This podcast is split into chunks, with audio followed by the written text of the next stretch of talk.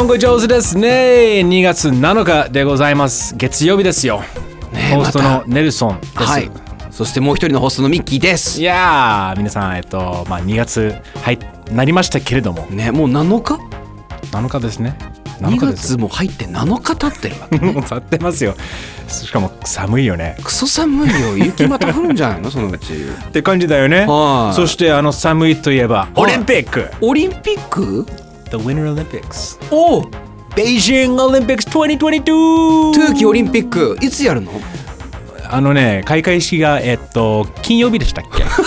うん。もう終わった。終わった始まった始まったね。始まあのオリンピックが始まった。始まりが終わったのね。開始開会式が終わったね、はいはいはいはい、はい、みミキじゃあごあの見てないってことですね。全然知らなかったやってること自体。あとなんだお、えー、と東京オリンピックうん。やった時とかもさなんかこう日本ではものすごい騒ぎだったけど、うん。海外ではなんか別にオリンピックやってんだっていうふうに言われてたっていうのに読んだんだけどさ、うん本当にそんな感じなんだね。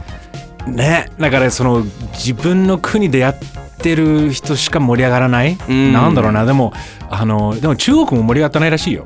あ国内で？そもそももう冬あののスポーツは人気があまりないらしくて。あそうなんだ。だからまあまあそもそもの人気がなくて、はいなおさら別に見に行けるわけじゃないし。ああそもうだよね。完全なるバブル。なんかに日本の東京オリンピックみたいななんちゃってバブルじゃなくてちゃんとしたバブルだからね。すごいね。あのなんか映像見るとマジでちょっとディストピアだよね。えそうなの？あのもうハズマットスーツなんていう、うなんかもうハズマットスーツあのなんなんて防護服みたいな。もうちょもう完全なるやっぱその選手とそのスポーツ関係者、ん。そのイベントの関係者以外の、うん。やっぱそのえっ、と会場のえ飲み物を運ぶウェイターたちとかも全部フル防備ねえマジで？ででしかも飲み物作ってるのがロボット、いやなんか B 級 SF 映画じゃんもうそれ。そうだよもう。すごっ。だからあのあまりにも本当にその隔離。だからなるべくこの中国人と中国人じゃない人とせもうすすごくない？接触しないよう接触に徹させないようにね底してるわけね。はなんか中国みたいにさかなりその政府が自由じゃん、うん。いろいろできるからそうなると実現できるのかなって思ったりする。その中国が？そうそうまあその規制ができるからね。だからいい悪いはまず置いといて。もうやりたい放題じゃないんだけど。そう、うんそう。良くも悪くもね。まあそれが悪いが多いと思うけど今回は。本当そうだよね。うん。まあだからオリンピックは一応行われてはいるんだけど。この今日は Monday News はオリンピックではなくはい皆さん日本人の皆さんはジョー・ローガンってご存知でしょうか？知ら知ないよね？らない人が多いんじゃないかな。そうだよね、まあ、最近のニュースでいうと、まあ、まずそのニュースを紹介すると、ん。ワイヤードっていう雑誌から、反ワクチンでも人気ポッドキャストは排除できない。Spotify がニール・ヤングの楽曲を排除した事情。はいつまりこれはあのー反ワクチンと言われているんだけど、ん。まあそもそもジョー・ローガンってその先に多分説明した方がいいよね。ミッキーは知ってるよね。知ってる知ってる知ってるコメディアンでさ、そうそう。あのなんだっけいろんなリアリティショーみたいなのの司会やってた人でしょ？もともとは。そうもともとは、えっと、コメディアンだよね。だからスタンダップコメディやってたんだけど、でも彼あの格闘技も大好きで、うんうん。MMA MMA とかそのアナウンサーもやってるし、うん。あのテレビの司会者もやってるうし、ん。そう結構いろいろあのまあなんていうかいろんなキャリアを積んできた人だなって思うんだけど、でもあの一番今となって彼が有名なのがその The Joe Rogan Experience はい。ってポッドキャストだようね。ん。ミキは聞いたことある？あるあるある、うん。あのめっちゃ聞いてた時期があって、ね。結局だからコロナちょい前ぐらいから聞かなくなったのかな、うんうん。なんかねそうだから結局あれ対談だよね。そう。あのゲストを呼んで、まあ、インタビューをしつつ結構長いんだよね1話。基本的に23時間ぐらい。ね。週1であげるから、まあ、で一1対1でやるから、ね。そうそうそうそうそう。1週間に1回ぐらいだよねあれペースは、俺あの今は分かんないけど、ね。結構あの頻繁にアップしてるんだよね。あそうなんだね。そそううそう1対1ででかなりなんかこう際どい質問も聞く。けどまあジョー・ローガン司会のジョー・ローガン自身も割とオープンマインドなこうオープンな感じで「へえそういう意見もあるんだね」とかっていうような意見それ聞くといいねってなるんだけど、まあ、今回それが問題になってるっていう。そう。ゲストがドクター、えっと、ロバート・マローン博士ロバート・マローン先生が、まあえっと、俺が mRNA を作ったんだと。えー、とそれででも mRNA ワクチン今のコロナワクチンはそのそんなに効かないで実はその政府がいろいろ売りつけようとしてるんだとかなんだこうだとかって言ってその結局例えばワクチンが効いてる理由がその何集団集団催眠みたいなみんなそのできるっていう風に感じてるからできただけであってとかって言ってしかもちゃんとそのチームに関わってたんだね開発の。でその人が何をね何を思ったか今いろんなとこに出てってそういうことばっかり言ってて数字を見ればちゃんとワクチンが効いてる影響が見えてるはずなのに真っ向からそれを否定するっていうでそれを上老眼・が、早そうか、なるほど、そういう考え方もあるんだねっていうよりは、あ、マジかみたいな、それ本当なんじゃない？っていうふうに言っちゃってるのが多分一番の問題だと俺は思ってんだけど。そうだよね。でも結構、ジョー・ローガンがいろんな発言をなんか、なんていうか、割と自由にできるのはまあ魅力的だったりするんだけど、うん。あまりにもちょっと間違った情報を広めてしまうと、うん。まあ批判が来るわけですね。うんで今回、そのアメリカのその、まあ、医療専門家たちが結構ね、あの、ジョー・ローガンのこの発言をみんながその Spotify が発信してるのは良くないよと。でその後にニール・ヤングが、あの、この Spotify に、えージョー・ローガンのポッドキャストを取り消さないと俺の音楽流しちゃダメだよってなって、うん。であのそその後にジョニー・ミッチェルっていううんうんうんうん。ねあの女性のシンガーソングライターだけど彼女も実は彼女とニール・ヤングはもともとポリオ・サバイバーズこれははしかだよね多分日本語だと、だからもうあの子供の頃に実際に経験してるんだよね。そうでなんだ。だからこそ、まあ、だからこそっていうか、まあ、さらにねうん。そのワクチンとかに対して、いやそちょっとそういうこと言っちゃダメだぜって、うんうんで Spotify って配信プラットフォームあの音楽がメインだったから、うん。だからちょっとこれからが難しい関係性になってくるんだなと思ってしかもそれ結局 Spotify がジョー・ローガンを選んでしまったんだよね。ね。だからもう契約してるわけだし多分まあ切切っても切れ切りたくても切れない縁かもしれないし、うんちょっとこれはあのス Spotify 大丈夫かって思ったよね。そうだね。だからその、で、しかもさ、その結局選んだ理由も、あの、ジョー・ローガンのポッドキャストが Spotify で一番人気なコンテンツなわけでしょ？うん、あのそうでそれ自体が、それ俺のキーワードなんだけどさ、It's, like, it's a reflection of current issues. もうそのまんまだと思うの。現在の、今の問題のを浮き彫りにしてるよね。逆にそこまで、本当あの、信者のように、何でも彼の言うことをあの信じて、実行したりとか、同じようにそれを他の人にあの言ったりとかしてしまうっていう。まあ、本来だならばね、その、なんだろうそこそこまでその止めろとかっていう必要はないのかもしれないけど有事だからいかんせん。だからちゃんとそのニール・ヤングたちがそういうふうに立ち上がってやってしかもちゃんと自分たちのコンテンツを本当に流せ流させないようにしたっていうのはすごいことだと思うし、確かにちょっとうんなんだろうなあまりにも今分断化してることを余計にその差をひどくしてるっていうのは今本当ある大きな問題だからこそ今日多分月曜日のニュースとして選んだんだよね。うん、そうしかもなんか今回そのポッドキャストの話なんだけどその音楽の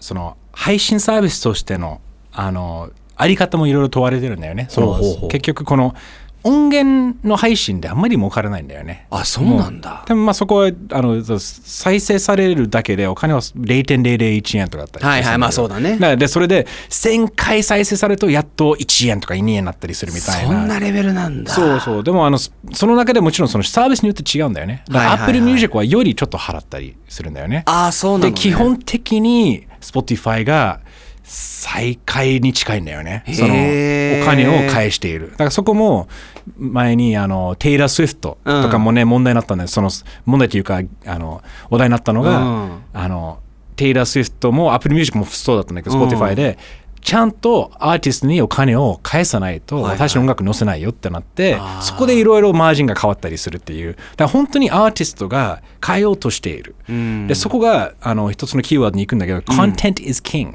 だからそのうん。つまりコンテンツを提供している人たちが全て権、まあ、力があるんだよね、はいはいはいはい。これからの。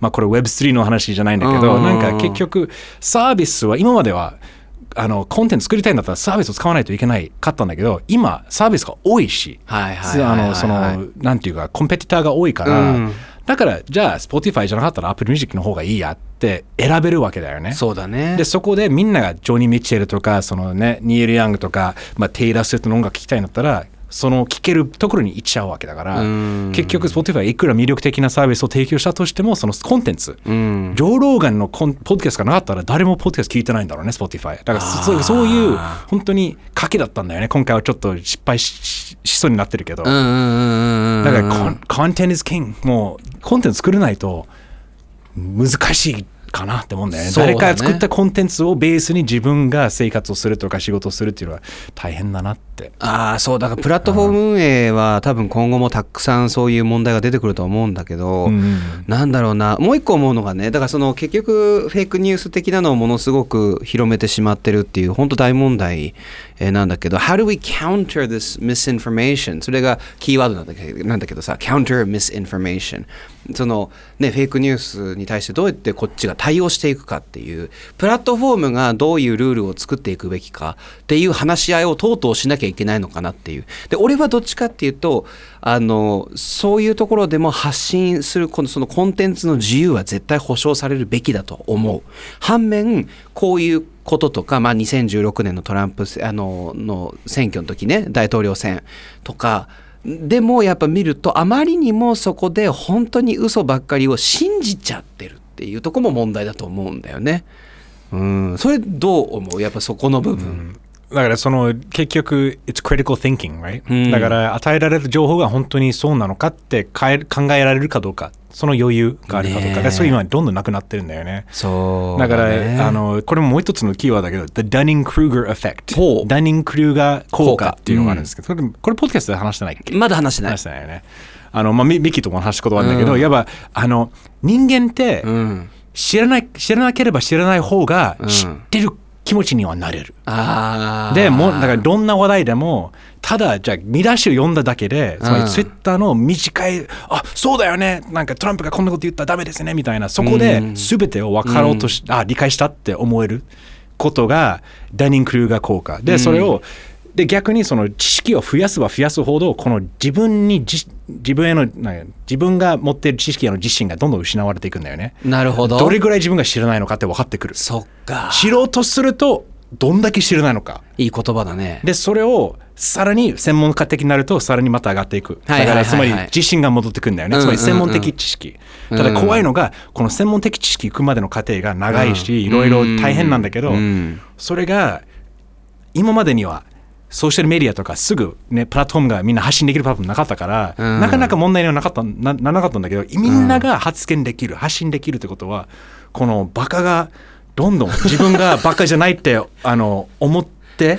しまうっていう言い方あるんだけどいやいやいや、わかる。面白いよ。面白いよね。あのそだからそれでどうやって救われるのかだから自分だったら友達がそういうや洗脳されてるんだったらさ結構ね家族とかねフェイクニュースとかねそれって本当に愛する家族親戚でも聞いてくれないっていう、まさにこのダイニング・クルーガー効果だから多分彼らがもらってる情報は全て正しいと思ってるし、うん。その時点であ分かった。これはい終了。分かりました、ね。でジョー・ローガンはそっち寄りの人なんだようねん。深くは掘り下げる時もあるんだけど基本的に多分彼の知識はそこまで深くはなくて、でも彼はそれを誇りに持ってるんだよね。なるほど。だから一般人目線でだから何も知らない状態でゲスト誰が来るのかって知らないことも多いんだってだからその場で調下調べせずにインタビューすることも多いんだって。なるほど。だからすごく、まあ、まあミキが言ったようなこの、うん。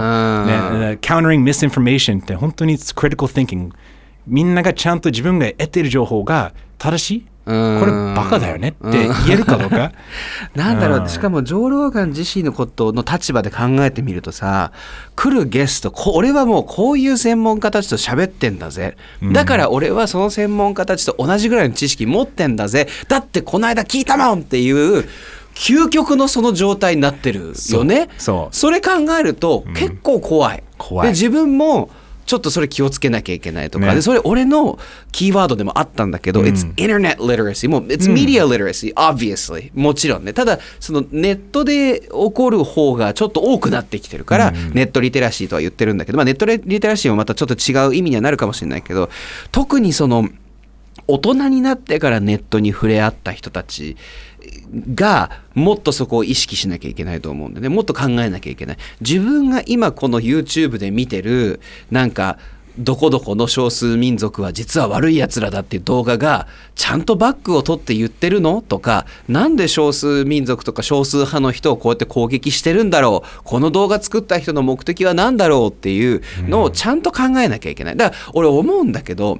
ネット媒体の方が作り手を考えてるんだよね。テレビって今まで作り手のこと考えなかったのよ。テレビ番組のディレクターとかプロデューサーの意向について考えない、あ。ね、でもコンテンツクリエネットのコンテンツクリエイターはそのクリエイター自身の意図を結構読み取らなきゃいけないというか僕ら多分自然に読み取ってる、うん。それだけでいいと思うんだよね、うん。まず。うん第一歩として、そう、ね。っていうのはあるでもなんか教育どう俺マジで教育今の学校ってどういうふうに教えてるのか気になるよね。気になる。あマジで。なんかインタビューできないかな、俺らも。ちょっと調べてみる。読んで、うん 俺らもジェイミーっていう人を雇ってさ。ちょっとジェイごめんなさい上ローガのポッドキャストネタだけどね。アシスタントねそうそそううよく出てくる アシスタントね。そう。なんか俺もね残念だな見なくなったんだよな。なんか、うん。そのコロナあたりになってってからちょっと様子おかしくちょっと前からおかしかったけどなんかどんどんどんどん偏ってきたし、と文句ばっかり言うようになって多分だからエコチェンバーにもなっていくんだよね。ね。何回もこのポッドキャスト出てくる言葉だけど自分が喋りたい自分があの何同意できる意見しか聞かなくなってっちゃったのかなって最近感じるからもう聞かなくなった。面白くなくなったもん。ね。いやだからそれ面白くなくなるって思えるって言えるのがそ割と珍しいかもしれないね。だからそのまんま虜と好き好きで聞き聞ねき続ける。それちゃんとあ同じこと言ってる。しあれ？えちょっと違くね？ってうん。思えるかどうか。そこがね。課題になってくるよ。すごいな。ちょっと月曜日から濃厚な話。はい、だいぶ日本語上手な会話でしたよ。だいぶ上手な、ね、日本人誰も多分上老眼知る知ってる人いるんだったらすごい教えてほしいね。ね、でこういうのを我々がね出していけばちょっとキャラクターになるんじゃないですか？確かに。多分 Spotify のニュースは話題になったとしてもなんで話題になってるかって細かい上老眼の話は知らないし、ね。聞いて得してくれたらなと思います。してますよ。というわけで、もし何かあれば、えー、とコメントとかね、あれば、ハッシュタグ日本語上手ですね。NIHO、NIHONGOJOZU、えーメールもできます。日本語上手 pod, pod at gmail.com に送ってください。Yeah! さあ明日は Technology Future でも質問ちょっと取り上げます。明日、はいえっ、と皆さんどしどし送ってください。はい。Alright, see you tomorrow Bye bye バ